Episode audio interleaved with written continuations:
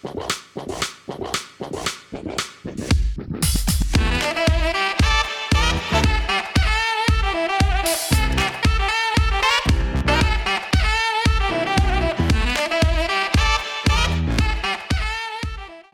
milé priateľky a milí priatelia, vítajte v podcaste Teplá vlna, v ktorom sa rozprávame so zaujímavými osobnostiami slovenskej queer komunity o zaujímavých a inšpiratívnych veciach, ktoré robia a možno aj odvahe, ktorá im pomohla prekonávať predsudky. Moje meno je Marek Hudec a budem vás prevádzať týmto dielom. Náš podcast môžete nájsť na všetkých audioplatformách podcastových a taktiež na YouTube kanáli No Mantinels.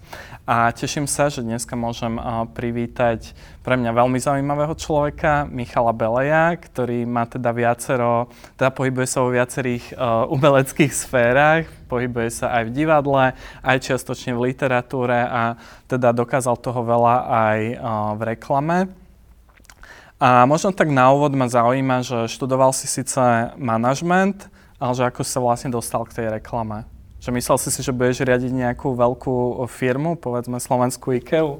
Ja som... Uh ja som do, na tú školu ani nechcel ísť, totiž to mňa tam dotlačila mama a u nás z rodiny tak razil taký trend, že musíme zarábať peniaze. Jednoducho, že aby, aby o nás bolo postarané a ja som v podstate akože v detstve asi mal nejaké, nejaké umelecké ambície na písanie a podobne, ale moja mama úplne bola, že v žiadnom prípade, že ono, že umelci zomierajú chudobní, takže toto, ono, toto, toto bolo dosť také, že čo mi one, čo, čo sa u nás tlačilo, že tlačila sa u nás heterosexualita a proste komerčné, komerčné uvažovanie. A... Ale však aj komerčné umenie existuje. Si mohol povedať, že ja budem taký, jak Lady Gaga, alebo... Čo, akože ja som, ono, ja som v podstate dospieval, akože takéto úplne že rané detstvo, tak to mám ešte, to bol ešte komunizmus vlastne, to bolo ešte pred pádom železnej opony, tak možno, ja neviem, akože kto tam, ono, kto tam reálne bol, Karel Gott alebo takto, takže to, to, uh, Takže a ono to podstupne došlo ako také uvedomovanie si, že ono, že niekam nepasujem a tak, že ono, že ja som o, skončil ten manažment, potom som sa zamestnal v poisťovni, potom som bol v banke, potom ma vyhodili, potom som bol rok nezamestnaný a som rozmýšľal, že čo so životom. A nakoniec o, som sa nejako dostal do tej, do tej reklamky, že som si povedal, že skúsim toto, lebo akože ja som, ono, ja som mal iba vyslovene takto klapky na očiach a ja som nevedel, že ono, že existuje nejaký iný svet okrem korporácií. Takže... To môže byť dosť také ťažké, že si sa nechával akože tak nie s tým prúdom, že si tak ako keby dôveroval o, tomu prúdu, že ťa vlastne dostane na to správne miesto? Asi hej, ale podľa mňa to je akože, čo si človek povie, že ono, že uh, aj veľa tam zahrala, zahrala úlohu to, tá škola. Lebo tam ako keby ťa nejako nachystajú na to, že, ono, že, ako sa, že o aké typy zamestnaní sa máš uchádzať, akože keď vieš, ono, keď vieš s Excelom a takýmito vecami, tak ono tak akože máš výhodu, ale akože ten scope tých zamestnaní, tak nepôjdem si hľadať uh, prácu niekam do divadla alebo takto, že keď ono, keď skončím fakultu manažmentu a viem, že ono, že viem robiť s Excel, PowerPointom a ďalšími, ono, ďalšími vecami a že o, mám ako keby, že vzdelanie marketingu.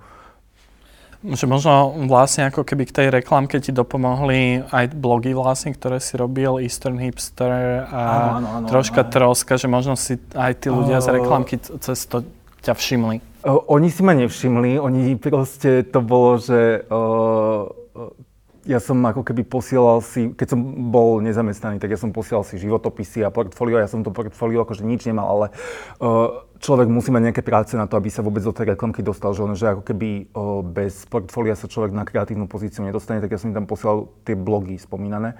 A potom som im musel na pohovore vlastne vysvetľovať, že čo to je, že, on, že ja som im dokonca aj ja som tedy pre Romana samotného strihal videa na tepláreň. Ja si pamätám, že chvíľu si bol vlastne aj v SME, že si robil pre Fiči. Áno, áno, ale to bolo potom. Akože to, ja som mal také medzifázy, že ja som mal že reklamná agentúra, potom ma vyhodili aj odtiaľ a potom som bol vo Fiči a potom zase som došiel naspäť. Takže to, je to také komplikovanejšie, čo sa týka môjho CVčka. No a možno teda, že ako vznikli tie blogy. Uh, cez tie som ťa vlastne ako keby začal tak registrovať, že zdalo sa mi to, že je to super vtipné. No Easter Hipster tam vlastne ako keby, že uh, to vzniklo tak, že ja som bol v takom vzťahu a bol som v kuse nešťastný a opitý. Ja som si došiel Tam bol taká... stále ten Dallas. Hej, a Sue Ellen bola moja ikona proste a tiež Alexis Kolbiová, akože to sú ženy, čo, čo som strašne obdivoval. A to boli také moje alter ega vtedy, takže, len, takže ako keby cez to som sa nejakým spôsobom ventiloval, že najprv som si to, to dával u seba na profile a potom, potom uh, som to zavesil na Facebook ako Facebookovú stránku jedného dňa. Mm-hmm. Vlastne jeden si založil aj s herečkou Lidiou Vondrušovou. Ano. Že ako sa vám vlastne spolupracovalo? Že, že ako ste tvorili ten content, že to môže byť také uh, náročné. Zaujímavé bolo, že, že ja som ako keby tlačil taký ten dlhší content, že normálne poviedky a podobne.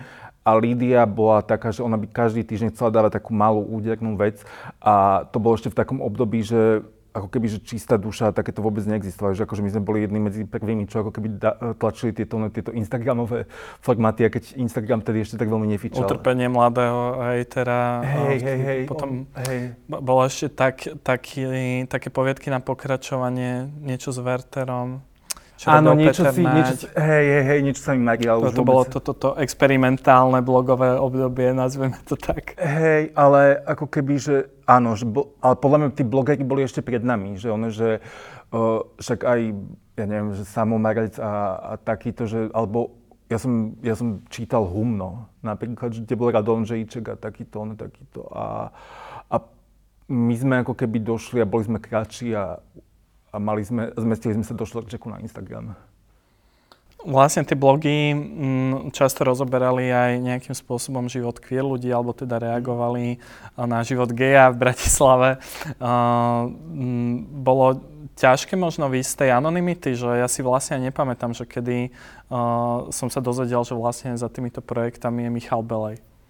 Uh, tá anonimita to bolo také fakt, že uh, hej, že to, to bolo akože na jednu stranu nám to umožňovalo uh, písať o takýchto témach, písať ako, uh, o, aj o osobných témach, že ono, že z okolia, partnerské vzťahy, to není iba o tom, že, ono, že č, život človeka, ale že píšem ako keby o svojom intimnom vzťahu s daným človekom, ktorý tedy žijem a nemusí to byť každému príjemné, takže tá anonimita niečomu pomáhala. A potom došlo také obdobie, že ono, my sme sa snažili byť anonimní, ale veľmi nám to nešlo, lebo uh, aj sme niekde vystupovali, my sme sa snažili vymyslieť nejaké masky alebo tak, že čo by nás zamaskovali, ale nezamaskovali nás teda vôbec, takže... A aké masky ste skúšali? My sme...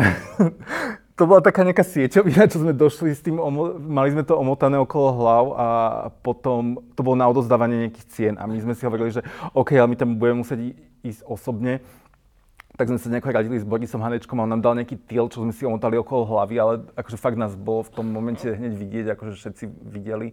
A potom bola takto dvojstránka, kde bulvári napísali, že sme, že sme šialení a problémoví a trvali sme na, na svojej anonimite, aj keď nám to moc nevyšlo. A toto, toto, tam ešte vtedy napísali a sa hovorím, že wow, tak uh, asi vtedy som si nejako hovoril, že ono to nemá nejako veľmi zmysel sa už ďalej schovávať, keď sme spravili takéto antre a nevyšlo to úplne. A obával si sa ako keby, že vy z tej anonymity? Nie, ja som strašne ako keby, že taká attention whore, takže, ale, takže mne to vôbec nejako nevadilo.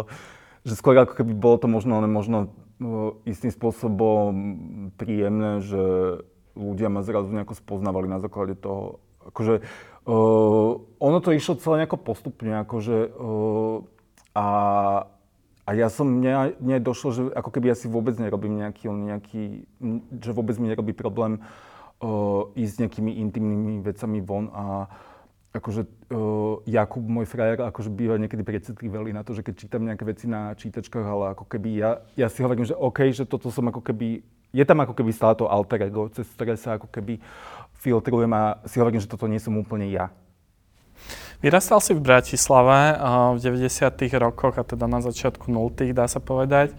Aké to bolo v tom čase objavovať svoju inakosť alebo teda odlišnú sexuálnu orientáciu? Ty si to vlastne aj tematizoval na jednej čítačke nedávno, že to zároveň bolo ako keby ovplyvnené aj nábo- náboženským presvedčením v rodine. No ja som vyrastal medzi katolíkmi, takže, takže tam tá inakosť o, v niečom tiež bola potlačená. Akože jak, hej, že potlačali sa umelecké ambície a inakosť u nás v rodine. A, a čo som tým chcel povedať?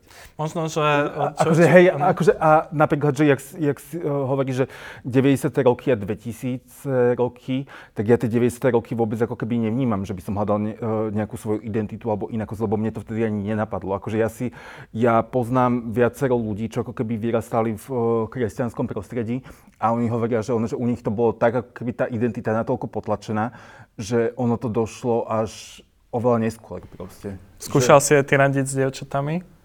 Mne mama sa snažila dohadzovať nejaké dievčatá, bolo to strašne trapné. A to boli také tie dievčatá, že čo mali taký drevený kríž tuto a také dlhé hnedé sukne. A ja, že Kriste na nebi, že to ja nedávam. A ona ešte nás brávala, že na muzikály, na, na novú scénu, čo je úplne že absurdné. Akože, že moji, uh, moja mama je fakt, že strašne taký schizofrenický človek, lebo keď sme sa o tom bavili, že ako sme mali výchovu s bratom, brat je tiež gay, tak, tak, tak on spomínal, že Ťažká situácia možno. Hej, že tak on, my sme spomínali akože na naše detstvo, že, že napríklad mama nás obliekala do dievčenských šiat, že my sme to mali ako keby, že normálne ako keby... Ale v akých situáciách? Uh, ja neviem, ona nás tak aj fotila proste, akože ja som reálne bol asi že 6-ročná drag queen, na podnet mojej mamy, ale, uh, ale vôbec neviem, jak je to Ale to boli nejaké maškarné bály, alebo že... Nie, normálne doma. Akože sme mali takú session, že ona nás obliekla akože, brat, mm-hmm. s bratom do devčenských šiat, asi nás tak nafotila, lebo je to došlo rozkošné. Ja neviem, že na základe čo k tomu došlo. Možno čajový dýchanak, vieš, že ste sa hey, hrali. Akože, tak to nejako, tak to nejako vyzeralo. A, a brat tiež spomínal, že, ono, že že my s bratom sme sa normálne hrali s bábikami a nikto nám na to nič nepovedal. Takže ako keby, že nejaké také, že uh, binárne videnie, striktné sveta u nás doma nebolo. Že, ono, že niečo sme boli ako keby, že liberálni, že nikto nám nehovoril, že takto sa má chovať chalan. Akože mama ma tlačila do toho, že by som išiel hrať futbal s chalanmi, ale ja som... Od... Na jednej strane ťa obliekala do ženských šiat a potom ťa poslala hrať futbal? Hej, akože, po, ale moja mama tí, čo ju poznajú, tak oni vedia, že ona, že ona je taká strašne, že nevie udržať jednu myšlienku, ona má všelijaké šialené nápady. Akože moja mama je strašne ako keby taký kontrastný, kontroverzný človek. A p- potom ju to ako keby že prekvapilo, že keď si jej povedal, že, že si gay?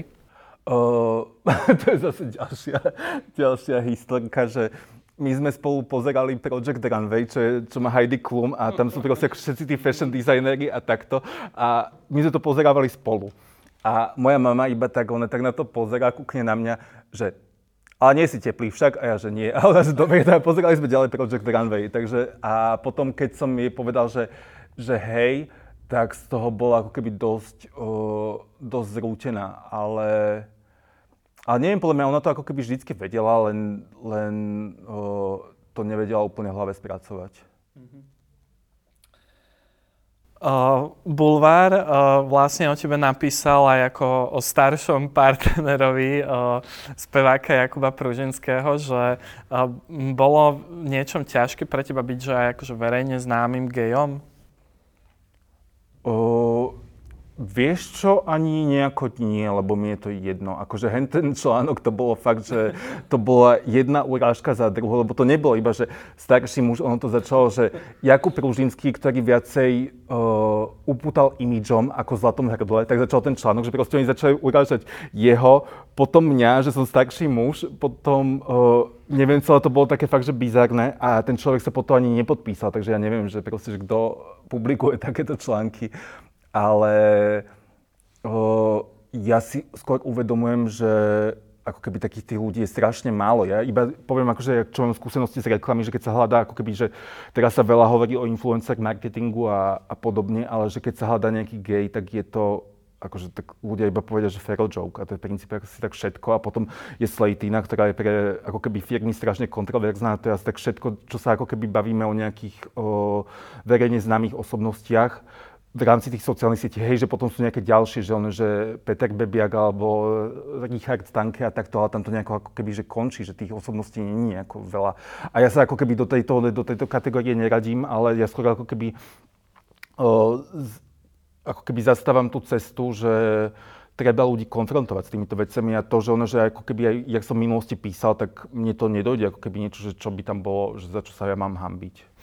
Um, Mňa toto strašne zaujíma v zmysle napríklad toho Instagramu, že tam tá inakosť akože často je už aj že, že zaujímavá, hej, mm. že, že vystupujú tam vlastne drag queens, že ako keby cez ten Instagram sa ľudia vedia možno nejak tak lepšie prezentovať, alebo teda aj v zmysle nejakej ako keby inakosti. A že či to teda začína byť napríklad v reklame zaujímavé, že či je to zaujímavé pre slovenské firmy, že ja vôbec neviem. Oni sú, podľa mňa, akože aj kreatívci sú strašne ako keby obmedzení v tomto, že bola uh, kampaň na vodku, ktorá ako keby riešila LGBT tematiku a potom som počul také názory, že keď niekto ako keby uh, navrhoval nejaké, ono nejaké takéto kampane, tak povedali, že však LGBT kampaň už to bola proste. A... No toto je taká tá otázka, že sa zvykne hovoriť o nejakom pingwashingu, keď sa teda využíva queer hey, komunita hey, na to... komerčný účel. Hey, to... A že ona, mne sa zdá, že na Slovensku je to stále ešte také, že keď um, veľká firma s niečím takýmto príde, tak zväčša musí riešiť veľa krízovej komunikácie, že ju dávajú ľudia dole, že nie je to ešte možno... Tak dobre pre nich, alebo tak výhodné, aspoň mám ja taký pocit. Aj, akože ja, ne, ja by som to nenazval, že krízovou komunikáciou, ale to je skôr ako keby, že oni musia mať vyškolených nejakých social media manažerov, čo, čo vedia potom mm. ako keby regulovať tú diskusiu na tých sociálnych sieťach a samozrejme to tam vždycky, že, ono, že už v živote si nekúpim váš produkt a takto. A zaujímavé ja neviem, ja si osobne myslím, že, on, že čo sa týka tohto, tak Slovensko je stále strašne konzervatívne, akože aj čo sa týka reklamy a ako keby tam chýba tá odvaha v úplne aj elementárnych veciach a byť kreatívny a ísť proti prúdu a takto, lebo to je akože, keď si pozrieš reklamný blok, tak to je kliše za kliše a akože mať ako keby LGBT ľudí alebo takto v rámci toho, tak to už podľa mňa úplne mimo ich chápania tých marketérov. Vo svojich blogoch, alebo teda aj v statusoch často rozoberáš aj súčasné ako keby randenie v queer komunite, že napríklad kritizuješ Grindr, čo je podľa mňa veľmi vhodný terč. A že, že čím to možno je to také iné, alebo tá skúsenosť, že prečo sa vlastne ako keby na ten grinder vraciame, hoci zväčša ľudia z toho nemajú nejaký dlhodobý akože šťastný koniec?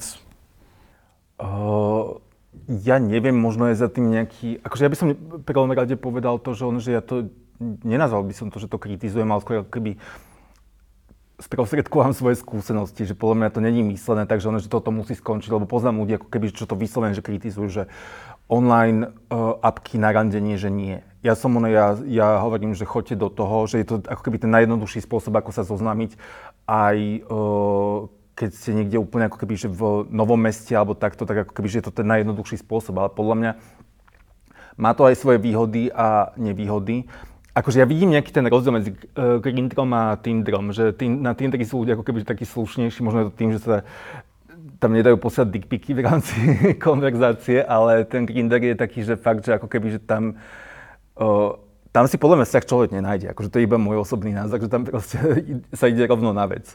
A, ale o, otázka je tam taká potom, že, on, že či aj na takýchto miestach nevzniká ako keby taká nejaká toxická maskulinita, voči ktorej sa snažíme bojovať, že proste, že, že nie ženštilím, ja som ten pravý chlap, proste, že on, že iba, že tí, čo chodia do fitka, tak tí sa tak nejako kastujú s tými, čo tiež chodia do fitka a podobne, že ono, že uh, hej, že je tam ako keby veľa príkladov takého nejakého vyslovene, že toxického správania na týchto, na týchto randiacich apkách a, a ľudia sa tam vždycky vracajú zo zvedavosti. Akože ja som reálne z Grindra bol na dvoch rande a jedno skončil sexom, jedno nie. a, a, uh, ale ja som ako keby tak viacej nastavený, že ono, že ako keby na dlhodobejšie veci, to som ako keby našiel na Tinderi. Ja som zvykol tak rozmýšľať, že či nie je potom ťažšie vlastne ako keby hľadať niečo dlhodobé, keď človek má ako keby toľko veľa možností na tých apkách. Že vie, že keď stretne jedného človeka, proste niečo mu úplne nesedí, tak má stále ako keby tisíc ďalších uh, tvári, ktoré môže ako keby v tom momente preskrolovať a že niečo sa už nájde. Ale to je, akože hej, môže byť aj to, ale zároveň ako keby aj tie gay vzťahy, že ja by som im vo všeobecnosti, akože keď im odporúčil, že predtým, než idú na aplikácie začnú si hľadať vzťah, tak nech idú najprv psychoterapeutovi a uvedomie si, že čo vlastne chcú a čo hľadajú. Akože ja tiež, akože mne to trvalo strašne dlhú dobu si uvedomiť, že čo vlastne ja chcem vo vzťahu, lebo ja som primárne hľadal ako keby, že zábavu, ale to není úplne, že všetko. Takže a, a podľa mňa ako keby, že my aj to, akože ja nechcem to nejako zovšeobecňovať, ale proste akože je to dané tým, že, my ako keby si musíme uvedomiť oveľa viacej veci, ako si uvedomí bežný heterosexuál a často za tým býva nejaká trauma, tak potom je ako keby, že aj náročnejšie sa otvoriť uh, nejakému inému človeku. Takže ne, že hej, že na jednu stranu, že veľký výber, ale na druhú stranu je tam podľa mňa, že často problém s intimitou, že kým si človek uvedomí, že čo je to intimita, čo to znamená otvoriť sa nejakému ďalšiemu človeku a ja som napríklad takto mal, že ako keby tie prvé vzťahy, že fakt to bolo také, že dosť, dosť drsné, že s niekým som uh, prežil noc a som si hovoril, že wow, tak toto je byť gejom a on mi ráno povedal, vypadni odtiaľ, to vie, a takéto, ne, takéto veci sa diali, že, on, že tiež ako keby uh, som bol akože romanticky naivný, potom, one, potom som bol oplieskaný životom, potom mi nejakú dobu trvalo sa z tohto dostať, takže, one, takže uh, hej, že som sa motal v krúhoch, čo sa týka Možno čo bola taká najdôležitejšia vec, ktorú si si tak uvedomil, že čo bolo možno také, čo si nevidel, že v tom vzťahu by mohlo byť dôležité alebo nejaká taká hodnota, ktorú si si uvedomil?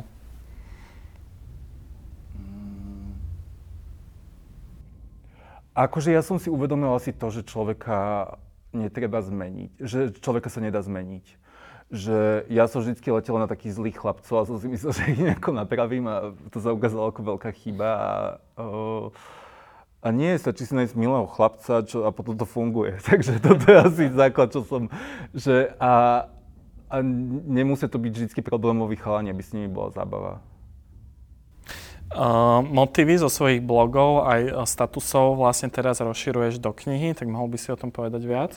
Hej, tá kniha sa zatiaľ má pracovný názov Toxic a asi to tak aj zostane, lebo máme rád Britney Spears a, a bolo to, akože popisujem tam také obdobie ako keby takých tých toxických vzťahov a tiež ako keby obdobia, keď som veľa fetoval. Takže, o, a tiež som si myslel, že vzťah nájdem tak, že sa dofetujem, dojdem na party a uvidím a, a to malo všelijaké konce a toto tak nejako rozoberám. Ale je to, ako keby ja mám taký pocit, že sa vraciam s týmto na taký počiatok toho, že kde začala troška troska, tak to začalo keby ceca v tom období, čo teraz popisujem v tej knihe.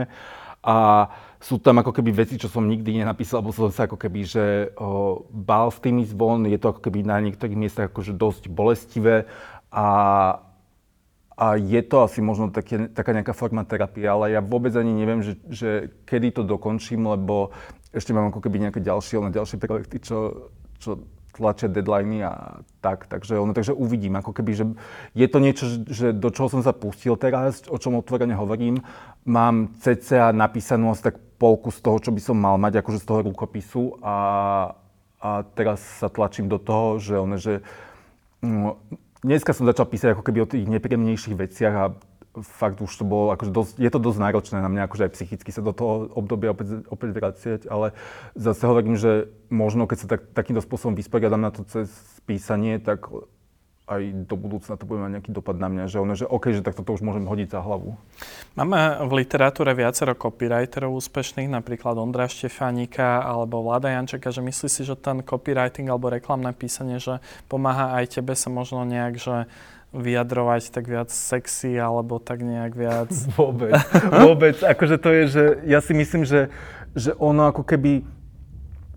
Uh, hej, veľa copywriterov, akože ľudí, čo uh, čo pôsobia v reklame, tak sú ako keby aj aktívni v umení, že to není iba, že to je aj výtvarné umenie, tiež on tiež uh, literatúra, veľa hudobníkov som mal kolegov a podobne, že, on, že sú tam ako keby tí kreatívni ľudia, ktorí ako keby, že tú kreativitu dávajú naprieč. Len proste reklama je to, čo to speňažuje a mne napríklad Ondro Štefánik hovoril, aby som neodchádzal z reklamy, že zle dopadnem a ja som odišiel, lebo ja proste ja si rád robím veci po svojom a a nejako sa mi akože nechce počúvať zaručené rady na úspech. Lebo ja si myslím napríklad, že ja kebyže zostanem v reklame, tak mňa to bude psychicky ubíjať. Akože ja to vidím aj na Vladovi Jančekovi, že on je v tej reklame celý nešťastný a že ako keby on by najradšej tvoril nejaké úplne iné veci, ako ja neviem, že uh, bravčové plece v akcii a, a podobne, ale uh, asi to má aj nejaký vplyv na to, že ako, ako píšem, alebo píšeme, lebo vidím, že ono, že ako keby copywriteri píšu, majú taký ako keby rýchlejší štýl písania. Že je to, ne je to... úspornejší jazyk. Hej, hej, hej, že my ako keby... A to, to napríklad vidno na Ondrovi Štefáníkovi, akože na tých jeho knihách, že oni sú tak ako keby, že veľmi, veľmi rýchlo písané, že je to vidno. Že... Tak toto je ako keby, že možno nejaký spôsob, ako reklama ovplyvňuje umenie, ale zase skôr mám ako keby pocit, že je to naopak, že reklama ako keby bere kreatívnych ľudí a nutí robiť sračky, tak to nazvem. Prečo je možno potom ťažké z tej reklamy ako keby odísť, že čo človek si nemo- nevie nájsť vlastne nič iné, alebo nevie sa nikde inde Je to slušne zaplatené, akože je to tak, že, ono, že ty si vlastne taká kreatívna prostitútka a, a môžeš, uh, to je ako keby nejaká fakt, že sexuálna pracovníčka si povedala, že OK, tak ja proste teraz budem cudná, budem, one, budem, pôjdem si hľadať pravú lásku, ale to je jednoducho neuživí. Akože asi takúto paralelu. Dúfam, že sa nedotkol teraz nejakých sexuálnych pracovníčok, ale nechcem nejako znehodnocovať ich job, ale je to akože toto, že one, že uh, ja musím plniť predstavy klientov. Akože toto je možno nemožno spoločné s tým sex biznisom. Takže v tomto zmysle a ľudia sú ako keby, že veľmi ťažko sa tie peniaze potom, ako keby, že v, takej, v takom obnose, jak ľudia dostanú zaplatené v reklamkách, nájdu niekde inde, ale bolo to ešte, že vraj dekadentnejšie v 90. rokoch, keď ako keby ľudia dostávali že šialené sumy za reklamy a potom došla kríza, tuším, to bolo roku 2008 a ja som si to obdobie ani nezažil, takže vraj vtedy to bolo úplné šialenstvo, že, ono, že všetko takto na zlatom podnose. Ale vieme o agentúrach, ktoré sa venujú ako keby kampaniám, v ktorých vidia zmysel, že si vyberajú ako keby tých klientov, že vidíš možno aj ty nejakú takúto cestu, že vyberať si iba veci, v ktoré veríš a tým pádom sa nemusíš tak nejak spreneveriť. Ty, aspoň tak mi to vyznelo, že si robil veci, pri ktorých uh... si si nebol úplne istý, či majú ako keby nejakú významnú hodnotu. A... Akože agentúry to väčšinou robia ako keby z veľmi vypočítavých dôvodov a to sú kreatívne ocenenia, takže kvôli tomu berú neziskových klientov, lebo uh, tým do toho nemôžu toľko kecať, akože to je základná vec. A ja som, ale zase akože ja som sa v tomto našiel, v tom, že ono, že povedať to, čo chcem a zároveň Hej, ako bolo zo pár kampaní, a to nebolo iba, že neziskové, klient, neziskové klienti, ale napríklad, že pre Smečko čo sa robil, že story story nesmú zmiznúť, tak tam sa riešil ako keby extrémizmus a podobne. A to ako keby, že uh, hej, že nájdú sa niekedy klienti, ktorí ako keby vidia nejaký, že tá reklama nejaký väčší dosah môže mať. Skôr ma teda zaujíma, že či sa dá ísť aj touto cestou, že či možno sa človek vie aj takto uživiť, že si vyberá len veci, ktoré, uh, ktorým verí, alebo asi hej, asi sú takí ľudia, že čo, čo sa ako keby špecializujú na neziskový sektor alebo na nejaký ako keby iný typ projektov, ale mne sa ani už nechce robiť reklamy, že vo všeobecnosti to je to, že, ono, že ja teraz riešim to, že ako robiť uh, ako keby že divadlo, písať knihu alebo takto. A že teraz ako keby som si vyhradil čas na to a nemám tie peniaze úplne nejako v hlave, že ako na tom zarobím, ale ako keby, že toto je niečo, čomu čomu by som sa chcel teraz venovať a nejako nemám to úplne domyslené, čo sa týka financií, ale tak to uvidím. Spýtal by som sa ťa teda ešte na tie projekty, že čo sa týka divadla, že čo chystáš? Uh, no, momentálne najbližšie uh, sa budem, akože som dostal štipendium na monodrámu a s pracovným názvom Emily a vychádzal som z takého podnetu, že uh, sufražetka Emily Davisonová, čo sa hodila pod konia aby proste poukázala na práva žien a podobne. Akože mi, toto mi dojde, akože mňa vždy fascinujú takéto nejaké extrémne veci, takže toto by som nejakým spôsobom chcel spracovať do monodramy, ale takým štýlom, že už ako keby, ja som zvykol uh, tie diela písať, takže som si robil veľký výskum k tomu a tuto by som chcel spraviť, že výskum, hodiť ho do koša a nejako to aplikovať ako keby na súčasnú dobu, že chcel by som, aby to bolo také nejaké trocha psychedelické šialenstvo. A a potom, akože to sú zatiaľ ako keby, že dv, dva projekty, čo mám takto v hlave a potom sa nejako uvidí. Akože tiež ja tieto veci ani nejako veľmi neplánujem, že o, za mnou došla Lídia Ondrušová, že či nechcem režirovať uh, inscenáciu a ja, že hej, že nerobil som to, ale skúsim to. A zatiaľ akože vyšla recenzia, nezdrbali ma tam po čiernu zem, takže som spokojný. Takže keď som sa na to kúkal, tak, tak ja, že hej, že je to pekné, je to také, že popové, je to také iné aj čo sa týka toho svietenia, že nevyzerá to tak veľmi divadelne a ja som si povedal, že ja som spoko, no. A ešte sa ťa spýtam na kabaret Srdcové záležitosti, mm. že teraz bolo tretie vydanie, mm. že ako to vlastne vzniklo a že kam sa to možno ešte dá posunúť alebo ako nad tým rozmýšľaš? Uh, ja som chodil ako keby po rôznych autorských čítaniach a ja tam, akože, hej, že sú tam autory, ktorých mám rád, ale sú tam ako keby také momenty, že sa nudím a to je tiež niekedy ako keby, že ja ako keby vychádzam z tej uh, Instagramovej alebo internetovej literatúry a tiež tie moje diela, čo som tam čítal, tak tiež boli v tomto duchu, ale ja som tam tak nejako pochopil, že na Instagrame to môže mať milión lajkov, ale keď to človek uh, číta nahlas, tak ono to znie niekedy ako totálna debilina, akože keď to človek prečíta nahlas a ja, že neviem, že čo, čo chodím s Instagramovými autormi, tak ja som tam mal moment, že ja som sa tam niekedy nudil a som si hovoril, že toto nie je dobré a ja som proste chcel mať taký, že vyrovnaný večer, kde sa ľudia budú baviť a kde zároveň bude mať konkurenciu, tak ja som tam zavolal Ivanu Gíbovú, lebo ja ju strašne zbožňujem a akože my, sme, my máme taký, že love-hate relationships, že keď sme sa zoznámili, tak ona, obaja sme boli strašne opití a ona mi vynadala do buzerantov, ja som potom o tom napísal, ale bola potom ešte viacej nahnevaná, ale teraz akože... Obaja píšete o Vanese? Hej, obaja píšeme o Vanese a teraz ešte spolu vystupujeme, tak to je, to je že máme sa radi, že už sme si všetko vysvetlili, že netreba veci brať vážne po piatich panákoch whisky. A, a ja som vlastne chcel, že spojiť ako keby takých ľudí, že čo sú istým spôsobom divní alebo takí vyvrhelovia a sú vtipní a berú sa s nadhľadom. Takže toto je ako keby takéto pojitko toho všetkého, že ako som to skladal. Teraz sme mali ako keby, že ten posledný diel bol trochu špecifický v tom, že polka stáleho týmu vypadla, takže som tam musel volať iných ľudí, ale ako keby, hej, že ja mám v hlave také niečo, že kde by som, ja, ja by som chcel spraviť event, kam by som išiel ja, ja by som sa tam bavil, takže toto bolo v hlave niečo také, čo som mal. Super, tak sa budeme tešiť teda na ďalšie eh, srdcové záležitosti a teda aj na tvoje ďalšie projekty. A som veľmi rád teda, že si eh, prijal pozvanie. Ďakujem aj ja. A ďakujem veľmi pekne aj našim divákom a diváčkam, poslucháčom a poslucháčkam, že nás sledovali a počúvali a vidíme sa a počujeme pri ďalšom dieli Teplej vlny. Čaute.